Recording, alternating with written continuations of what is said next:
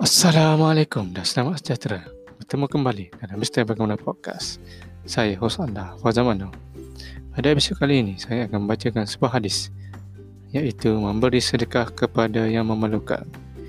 Bismillahirrahmanirrahim.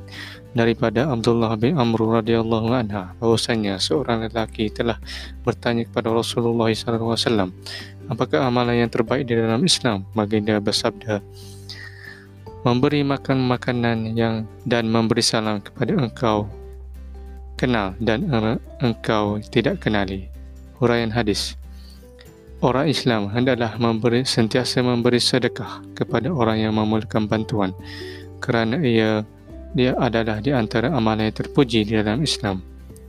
Islam menyuruh umatnya supaya memberi salam kepada orang yang ditemui sama ada dikenali ataupun tidak dikenali digalakkan memberi jamuan dalam bantuan sedekah, menghormati tetamu dan sebagainya dan juga memberi salam kepada orang yang dikenali atau tidak dikenali untuk menimbulkan rasa kasih sayang sesama Muslim. Hadis riwayat Al-Bukhari dan Muslim. Semoga yang dikongsi sebentar tadi bermanfaat untuk kita semua.